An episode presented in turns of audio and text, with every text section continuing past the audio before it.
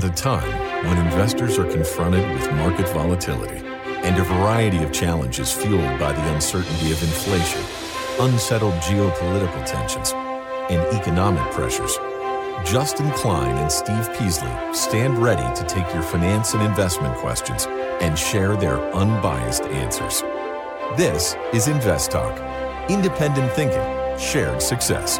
Invest Talk is made possible by KPP Financial, a registered investment advisor firm serving clients throughout the United States. The clarity for your path forward starts now. Here is KPP Chief Executive Officer, Financial Advisor, Justin Klein. Good afternoon, fellow investors, and welcome back. Welcome back to Invest Talk. This is our Tuesday, January 2nd, 2024 edition. Yeah, it is 2024. Happy New Year to everyone out there. Uh, it's, it's exciting times, uh, very interesting start to the year. And we embark on a new adventure, a new journey. A similar journey of last year, just with one more year in the books. That means that you are starting this year in a different place than you were last year. You may have made progress last year, you may have taken steps back. Either way, you need to fo- refocus yourself on taking another step forward. And we do that every day here on Invest Talk by answering your finance and investment questions, giving you some perspective developed over 20 plus years of investing experience that can help you learn lessons to take into your daily life so that you can make good decisions with your money consistently. That's what this is about. It's not about one stock tip or uh, one particular piece of advice that's going to unlock your future. No. It's a collection and it builds on itself. And that's why we do the show here pretty much every weekday. Is because we know that once a month isn't going to get you very far. It's getting exposure to a lot of topics, a lot of concepts, a lot of terms that can help you internalize it all and make those decisions that too many people distill down into one variable. What's the yield or what's the growth? Or what industry is it in? It's part of the picture, but it's not the whole picture. So our goal is to help you understand as much of the picture as you can. You're never going to see it all. I don't see it all. I see a lot of it because I have a lot of data, a lot of perspective. I know where to look. However, there's always things you don't know. You don't know what you don't know. But our job is to fill as many gaps as we can each weekday. Now, we're going to run down the market performance for today, as well as some show topics. But right after we answer our first caller question now. Hey, Steve or Justin. I was hoping you could take a look at Ally Financial, A L L Y. Came up as an alert on uh, one of the uh, resources I use. It's in the uh, regional bank sector, which I know you guys have talked about in the past. I was just looking to see if this is a regional bank that you like, and if you do, if it's a buy or a good entry point. Thanks, and looking forward to your answer on the podcast. Are we looking looking at Ally Financial, and this is you call it a fintech company, but it's not really. It's more of a. It's actually the old arm of General Motors uh, financing, and they spun it off after the financial crisis, and now it's independent and it's one of the largest consumer auto lenders in the country. Now, its product offerings have expanded over time, but auto lending is more than 70% of its loan book. So that's where it's mainly focused. Does have personal loans, commercial loans, credit cards, etc. But the vast majority of their business is the are auto loans of some type. Now, this pulled back dramatically in 2021 and 2022 mainly because uh, used car prices hit a crescendo in 2021. And then they slowly deflated throughout 2022 and 2023. And those high resale values of those cars made those loans that they make a lot safer.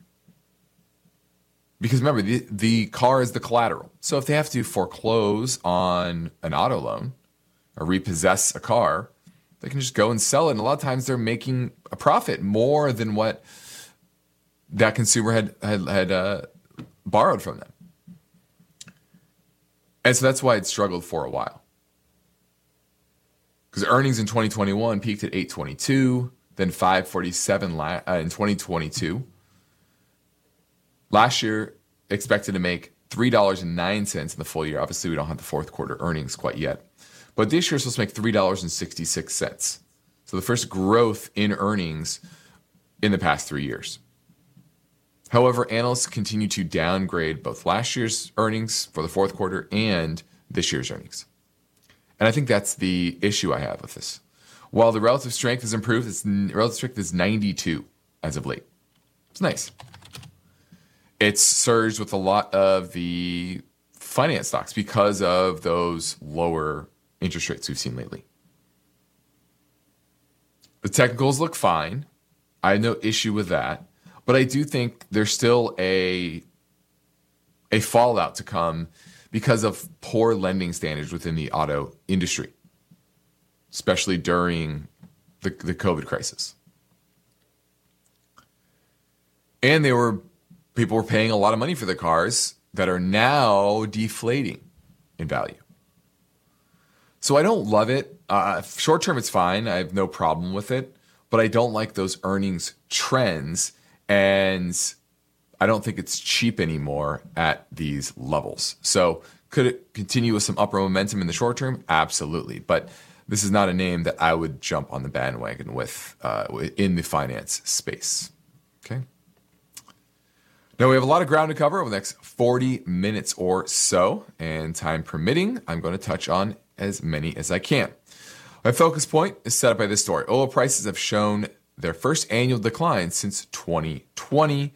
And despite what's happening in the Middle East, there's been a large impact on supply, not negatively in the Middle East, as you would expect, but positively here in North America. So we're going to look at some of the some of the pieces of data we have in the oil space uh, to, to color the performance of oil in 2023 and discuss the bearish sentiment on oil, the geopolitical geopolitical risk that risks that are involved, and the entire global oil production system. Okay, so we're going to touch on that. Also, what are the major economic risks going into 2024 here domestically? We're going to look at that. Also, central banks. Central banks are they've been burned, especially the past couple of years. Remember, inflation was transitory? Well, it wasn't. And they had to shift policy dramatically. So, how are central banks now colored? We're all colored by our experiences. They create bias. That's just human nature. So, central banks are run by humans. And so, what shifts in policy will result from this these last couple of years. And then lastly, what are some migration trends within the United States that will color the economy more broadly and particular housing markets and local economies? So we're going to look at that. We also have some voice bank questions ready to play. One is about the broad stock market and the other is First Trust Water ETF, FIW.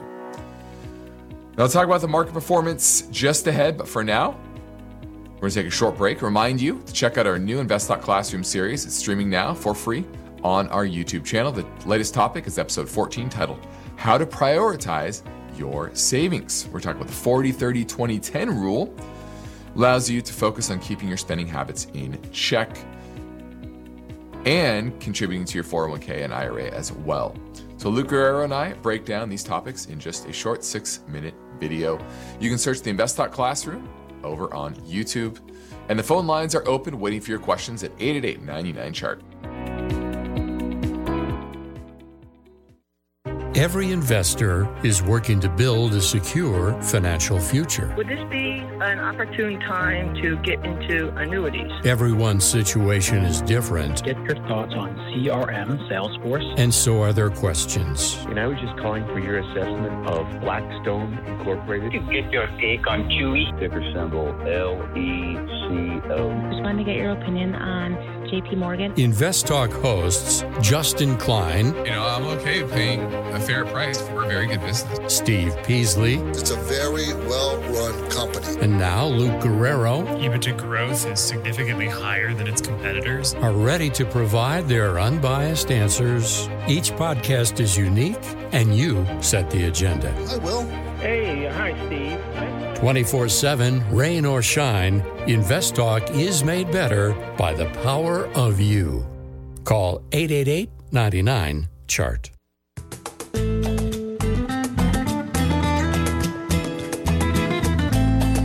This is Invest Talk. For serious investors, it's all about achieving financial freedom. That's why the unbiased guidance offered by Stephen Justin is so valuable. The Invest Talk Anytime listener lines are open now, and Steve and Justin welcome your questions. Call 888 99 Chart. Now let's talk about the market performance for today. It was a decidedly negative day overall as we enter 2024. You had pretty even balance in from a market cap perspective. Both the broad market and small caps were down about three quarters of sorry, not three quarters, two thirds of one percent. But it was decidedly different when you're talking about growth versus value. Large cap growth down 1.85%, whereas large cap value up 0.67%. And so it's not a shock considering the strong performance in tech last year that nobody wanted to take their gains until say this year. Now we get into this year and you have a pretty strong down down day overall in the Nasdaq down 1.6%. The broad S&P that was dragged down 0.6% and it was really driven by Apple and the semiconductors. So Barclay and a, Barclays analyst downgraded Apple to a sell rating, only the second current analyst that has a sell rating on it in the last 2 years. And as you know, there's pretty much every every large bank has a, a, an analyst covering Apple. Now, this sell-off was on the back of a pretty strong rally in December and a very strong rally off the October lows, about 15% on the S&P. Now we're going to get new data, more data as we get go through this week. We have the jobs number on Friday. We also have the Fed minutes announcement for the December meeting. That's going to be on Wednesday. But today, not one of the magnificent seven stocks were up. Not one of them. All of them were down. Some a little, some a lot. And this is a continuation of the trend I was talking about really for the last two months of the year, where those Mag 7 stocks were stalling. The only thing that I think was preventing them from having a major sell off was the fact that people didn't want to take those gains at the end of the year. And now those people can get off the sidelines. And if they're planning to sell or rebalance, reduce their positions, they can do that. And they did that today. AMD led NASDAQ decliners down 6.5%, Intel down 5.5%, and ASML down 5.6% after a Bloomberg report said that the US authorities are putting more pressure on ASML to stop exporting their technology to China. So that was uh, that's how the, the year started out. They say how January goes, that tends to color the rest of the year. That's often the case, but it's not a hard and fast rule. But it's always interesting to see how the first month goes. And so that was the market for today overall. Uh, a further continuation of those emerging trends that I talked about going into year end. Value over growth. You didn't have the small cap over large cap. It was pretty equal uh, uh, today, uh, but we'll see if that we get some follow through on that as well through the end of the week and then the month. Now we're going to a quick break. Please remember that you can call anytime and leave your questions on the InvestTalk Voice Bank. If you're listening via our live stream or on AM 1220 radio in the Silicon Valley area, you can call right now at 888 99 chart.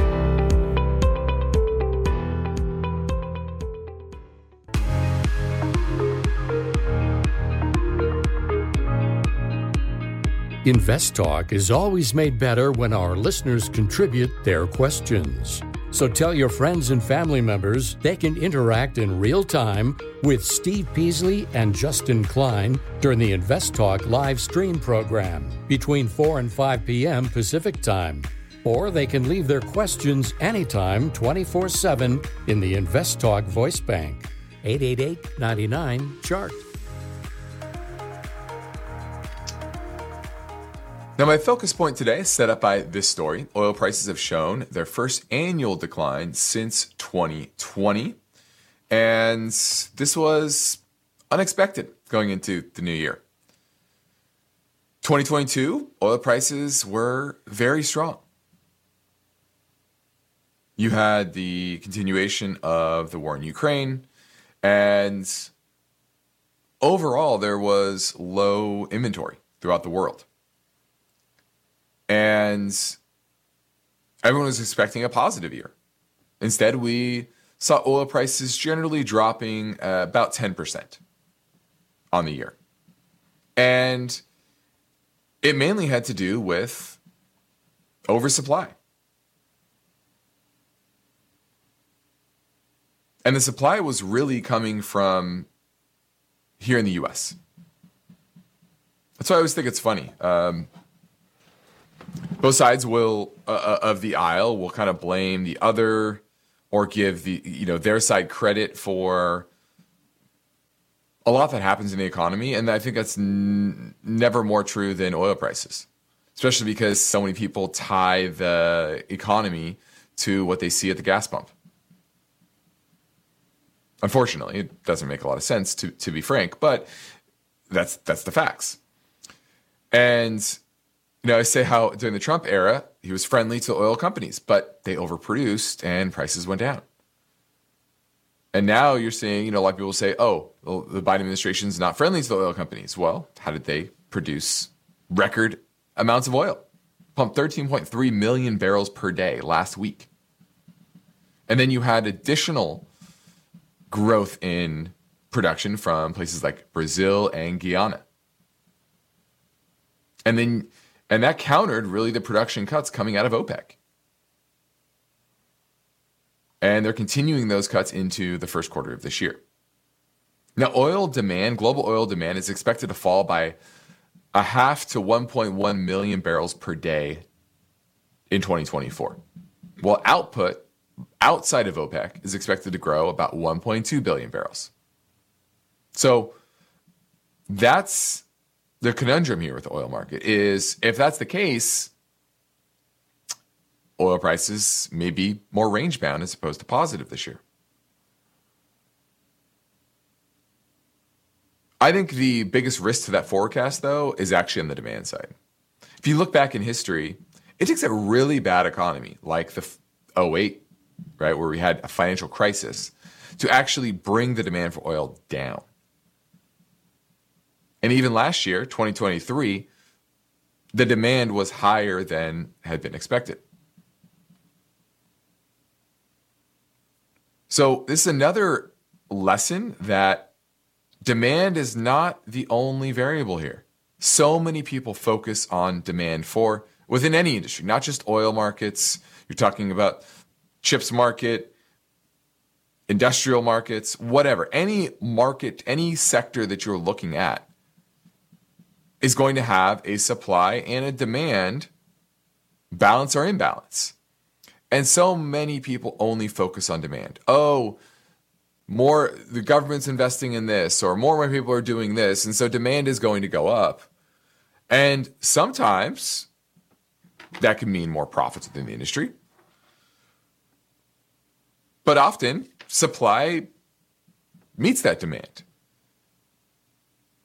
And margins don't necessarily go up, profits don't necessarily go up. And so, what you see here is while demand in 2023 was relatively fine, it was supply that went up much more than expected. Now, what are the risks in 2024? Obviously, Middle East escalation. More confronta- con- confrontations between the United States and maybe Iran. That's one factor. And then obviously, the Ukraine war becoming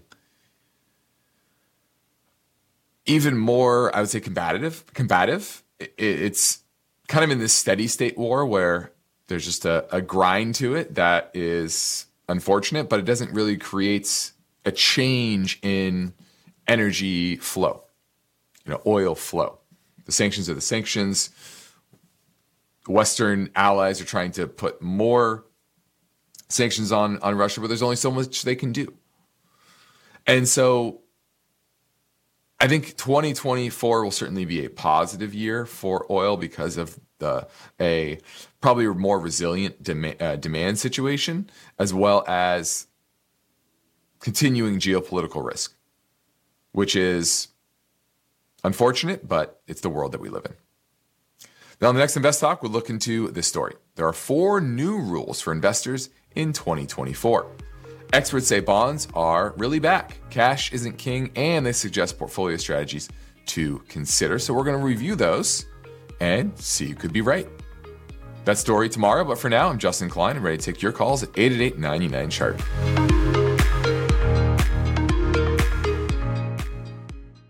eBay Motors is here for the ride. Remember when you first saw the potential? And then through some elbow grease, fresh installs, and a whole lot of love, you transformed a 100,000 miles and a body full of rust into a drive that's all your own. Look to your left, look to your right. It is official. No one's got a ride like this. There's nothing else that sounds like, feels like, or looks like the set of wheels in your garage.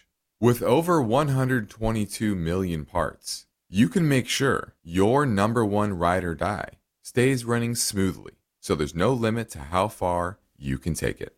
Brake kits, turbochargers, engines, exhaust kits, roof racks, LED headlights, bumpers, whatever your baby needs, eBay Motors has it. And with eBay Guaranteed Fit, it's guaranteed to fit your ride the first time, every time, or your money back. Plus, at these prices, well, you're burning rubber, not cash. Keep your ride or die alive at ebaymotors.com. Eligible items only, exclusions apply. At this point, I think almost everyone has heard how generative AI promises to bring us to the next industrial revolution. AI is already shaping society with an impact on daily life that echoes the transformative significance of electricity or the internet. As we take steps to embrace the potential of generative AI, we need to remain vigilant with regard to its exploitability. This is where HackerOne comes in. HackerOne's AI Red Team addresses the novel challenges of AI safety and security for businesses that are launching new AI deployments. The HackerOne approach involves targeted offensive testing by harnessing the collective skills of ethical hackers who are proficient in AI and prompt hacking. In short, AI red teaming is the practice of stress testing AI models and deployments to make sure they can't be tricked into providing information beyond their intended use, and that security flaws can't be exploited to access confidential data or systems. HackerOne seamlessly integrates with your existing tools to enhance communication and collaboration across development, security, and IT teams. So, Stay ahead of the game in the battle against cyber threats with HackerOne's attack resistance platform. Learn more at hackerone.com. That's H A C K E R O N E.com, hackerone.com.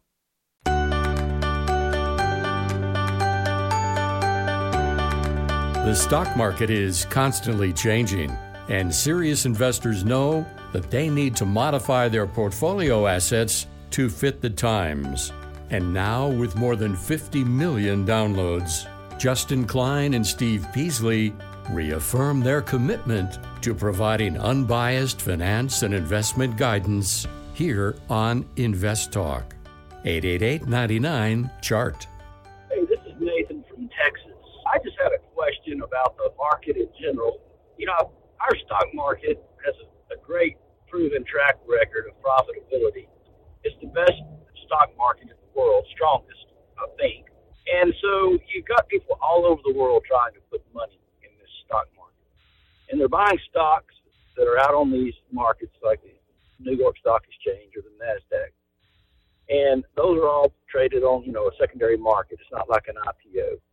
And so it seems to me that you are always going to have too many dollars chasing too few stocks in our market, and that things perpetually long term are going to be overbought to a certain point, and that you're going to have stocks that are inflated somewhat because of that. And I wonder if I'm looking at that correctly what is the governing factor that just keeps stocks from getting more and more out of control in terms of, of being uh, overbought and overpriced? Uh, I know Warren Buffett's run into this with his, you know, huge stockpile of cash trying to find value. And uh, I was just curious what role global demand for stocks plays in that. If you could help me out, thanks. Bye. Now, what you are tr- describing is a simple concept and it's a simple term. It's called premium. That's what US stocks trade at. They trade at a typical premium to stocks around the world. And there's a reason for that. Number one is our legal system and the fact that we have in relation to the rest of the world, a pretty fair legal system when it comes to shareholder rights, ownership rights, etc. And that's why money tends to flow here because they know they can get it out if they want to. That the government's not going to not going to come in and confiscate it, for example.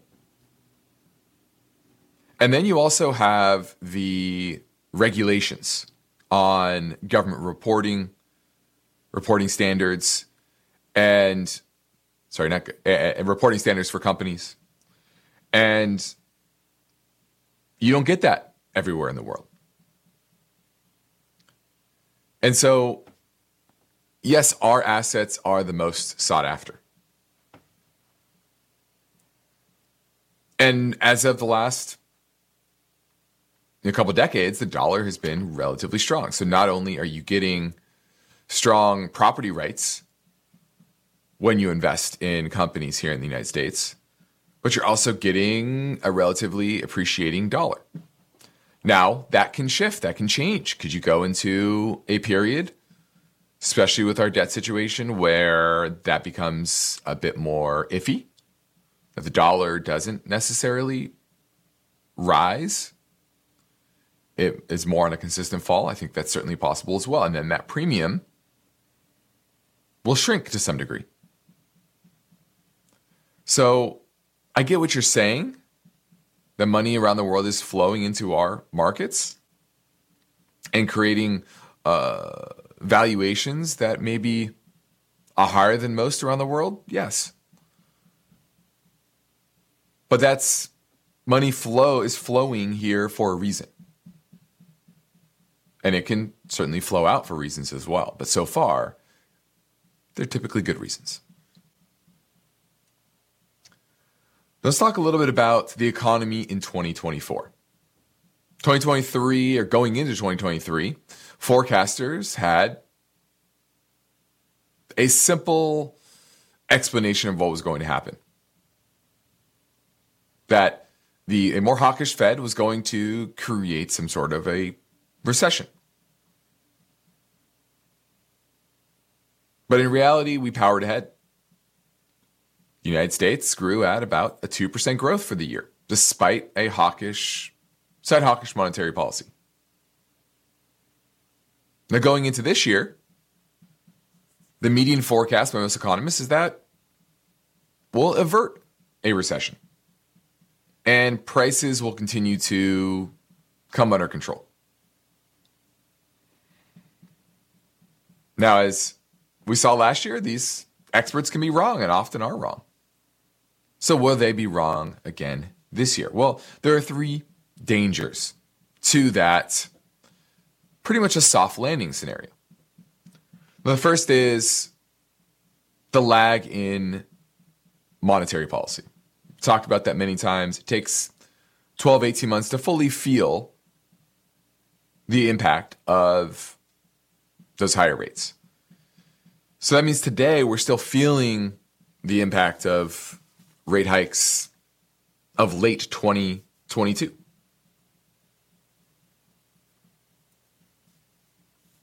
And the second is that as we go along through 2024, consumers and companies are going to rely more and more on that financing, which is costing more because their buffers, the cash on the sidelines, the cash in their bank accounts and, and money market accounts will slowly dwindle. So that's the second danger. Well, actually, sorry, that's the first thing. That's that's all kind of encompassed in the first danger. The second one is that real rates will become progressively more restrictive, meaning if the Fed keeps rates higher for longer and inflation comes down, you now have positive real rates, which you do now. Right, with inflation around three, short-term rates around five, that's about a two percent positive rate, and that as time goes on, that becomes more restrictive. And if you get an economic slowdown, it kind of feeds on itself. And I think the third risk is that while everyone expects inflation to continue to come down, that it doesn't. Right? That the pace going from seven to three, fairly easy. But that last little bit going from that 3%, which we're at about now, to the 2% Fed target will be challenging. and that the Fed will need to stay higher for longer, and thus weaken demand for labor and goods. And then I think the wild card is what happens with the election. We know that both of the leading candidates for president for the two major parties, neither of them are popular with the majority of the country. They both have favorability ratings in the 30s, which is not great. Now, Trump, I think, is kind of set when it comes to popularity. Everyone kind of knows who he is, and you either like him or you don't typically. The wild card there is what's happening with the courts. With Biden, I think it's more about the view of the economy. And there's still room for the economy to improve, especially on the inflation front. You know, inflation is 20% higher than it was when he took office. Now, a lot of that was caused by stimulus from the previous administration during COVID, as well as, you know, Congress passing so many stimulus bills. There's usually an 18 month lag of M2 growth to inflation, and that hit closer to uh, 2021. So that's kind of what happened there. But you know, as time goes on, if inflation kind of stay in that two or three percent rate range, maybe the inflation boogeyman that's kind of spooked everybody on the current economy uh, kind of slows down. We'll see. But those are the big worries uh, for the economy as a whole as we go into. Tw- and then also, lastly, on the election front, what is the wild card? Is there an RFK that comes out of uh, kind of out of nowhere. Right now, he's pulling at about 20%. It's pretty high at this point. Um, and six in 10 Americans don't want either Trump or Biden. So I could see a third party jumping in there and creating more uh, volatility within that part of uh, the election cycle. All right, let's go talk to Bill in Northern California. He wants to talk about PXD. Hi, Justin. Happy New Year. Happy New Year to you as well. Um, Thank you. Hey, uh, before I ask you, um, I I mentioned this a few months ago, and um, I just can't help but to be curious. I you know I, I may have missed portions of your show when you made an announcement, but how's uh, how's Steve Peasley doing, and is he coming back to the show anytime soon, or is he? Uh, we have uh, we're going to have an announcement coming up soon, so so uh, be on the lookout for that. Okay, thank you. We're preparing one. Um, so I'll, I'll, I'll look forward to that for sure. So regarding uh, Pioneer, I bought this last year, but it hasn't. I haven't owned it a year yet. If I Mm-hmm. held it longer, I probably would have sold it back in when it was October when it rallied. But right now, I'm looking at you know, it's in a taxable account, so I don't want to sell it pre-merger at uh, short-term capital gains, and they pay a good dividend. So um, just in terms of you, you know, you have better. Uh, software and stuff to know more news and stuff. Is there any news about when the merger would happen? And then what I want to know is the effect on the price, how the price of Exxon versus the price of this is supposed to occur at a higher price than it's been lately. How how that will affect my overall profit. Uh, let's see. I'm trying to remember the exact merger details. For everyone else out there, they this is uh, Exxon is acquiring uh, Pioneer uh, for sixty billion dollars. I'm trying to remember if this was in cash or stock. Do you remember? Uh, I think it's I think it's a stock, but I didn't have the details in front of me right now. I think it was uh, I don't know, two point three shares of Exxon for every one of these, or something like that. Yeah, let me take a look here. So so it would be affected by uh, Exxon's uh, price at the time that the the day that that occurs. So if Exxon's price is um, lower, I guess if you were selling it after, then you'd be better off if it was higher. But yeah. um, so if it's at a certain ratio, it doesn't really matter what price their stock is, right? Exactly. So this is how it works when, and, and just I'm looking this up here. It is an all stock deal. Is is an all stock deal. So basically, what happens when there is an all stock uh, merger uh, or, or purchase of, of a company like this, the underlying share price of Pioneer starts to move like Exxon because that's effectively what you are owning.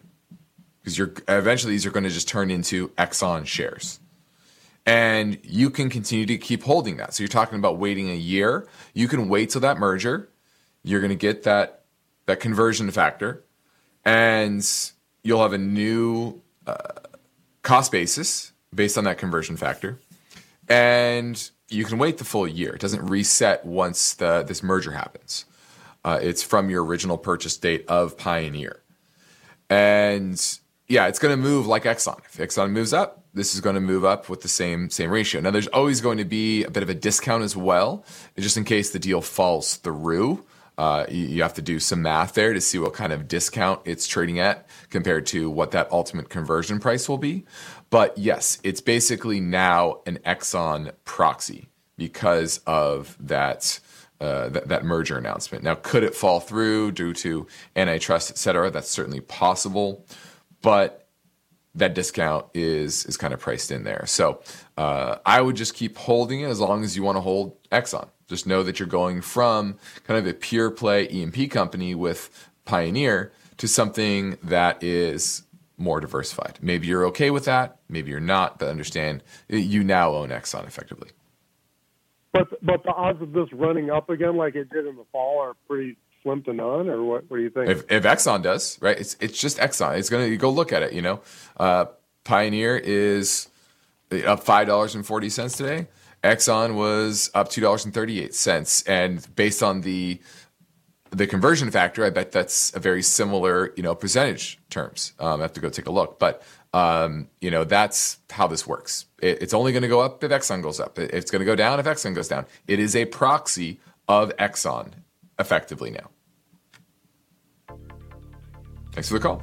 This is Invest Talk. I'm Justin Klein. We have one goal here each and every weekday, and that's help you achieve your own version of financial freedom. And our work continues after this final break. So if you're going to call, you want to do that right now at 888 99 Chart.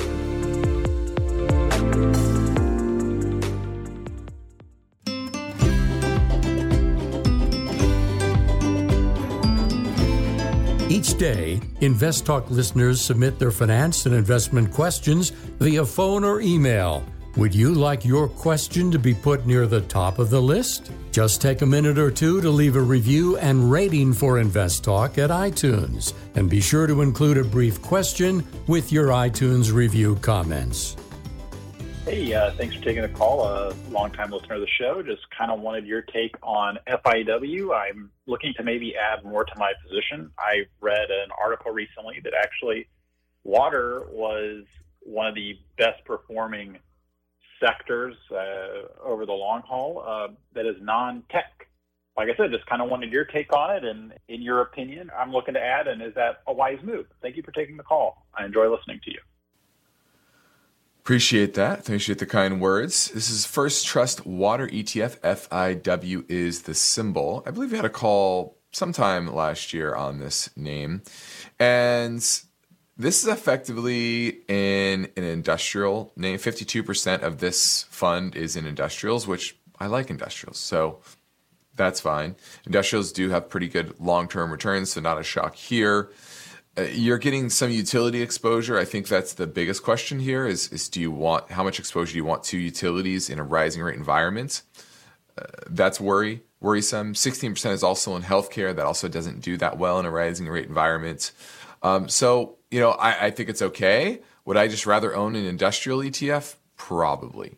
You're going to get lower fee. Uh, this one has an expense ratio of, let's see here, 53 basis points. That's pretty high for a sector ETF. Where if you just buy XLI, let me pull up XLI, that's going to be about 10 basis points expense ratio. So is it okay? Sure. I'm fine with it, but I rather have more broad based uh, industrial exposure, especially one that FIW is over 50% just in industrials. Um, so that's the way I would go. I would just buy XLI. Thanks for the call. Now let's touch on how central banks are looking at 2024. And it's pretty interesting to see the lessons that they've learned over the past couple of years. And I think the main one is to not rely so heavily on their prognostications, their models, and to try to look at various scenarios and model out various scenarios. Not just what their base case is, but what happens if inflation is higher than normal or there's an energy shock, for example. And the Bank of England and the Bank of uh, or the ECB, they both are kind of ahead of the game, uh, and and and the the Fed as well. Even Jerome Powell said that that the economy is flexible and dynamic and subject at times to unprecedented shocks such as global financial crisis or a pandemic. And at those times, forecasters have to think outside of the models. So that's really what they're going after now is saying, okay, having maybe tools prepared, especially in an era where your typical raising or lowering of interest rates has a lot less impact and only flows through to the demand side, not the supply side. So when you have a supply sh- side shock, how do you meet that with demand side tools? I think it's very difficult for them. In addition, you have all of these major central banks dealing with local domestic debt that has ballooned to levels that in many countries are are unprecedented. And if those bond markets become unruly, then they have bigger problems on their hand. And therefore, they need to take that into account. I don't think they're saying that explicitly, but I think they are setting themselves up to run inflation a bit harder, knowing that a weaker currency, for example, can help that. It makes buying those that country's bonds from other countries cheaper. And so that's another way that they can make the bond their bond, local bond markets more sustainable. by weakening their currency. And in order to do that, they have to find scapegoats, maybe, and targets that are outside just that 2% inflation target. And I think that's what they're kind of setting up. Developing different models, different tools that can help them sustain their overall uh, domestic bond markets, which are becoming increasingly more fragile. Now, I'm Justin Klein. This completes another first Invest Talk program of 2024. Steve Peasley and I thank you for listening, and we encourage you to tell your friends and family about our free podcast downloads, which you can find anytime at iTunes, Spotify, Google Play, and be sure to rate and review on iTunes. Independent thinking, shared success. This is Invest Talk. Good night. Invest Talk is a trademark of KPP Financial. Because of the nature of the interactive dialogue inherent in the format of this program, it's important for the listener to understand that not all comments made will apply to them. Specifically, nothing said shall be taken to be investment advice, or shall statements on this program be considered an offer to buy or sell security. Because such advice is rendered solely on an individual basis and at times will require that the investor review a prospectus before investing. Invest Talk is a copyrighted program of Klein, Pavlis, and Peasley Financial, a registered investment advisor firm which retains all rights. For more information regarding KPP's investment advisors, call 1 800 557 5461. Steve Peasley is president, and Justin Klein is chief executive officer of Klein, Pavlis, and Peasley Financial. Thank you for listening, and your comments and questions are welcome on our 24 hour listener line at 888 99 Chart.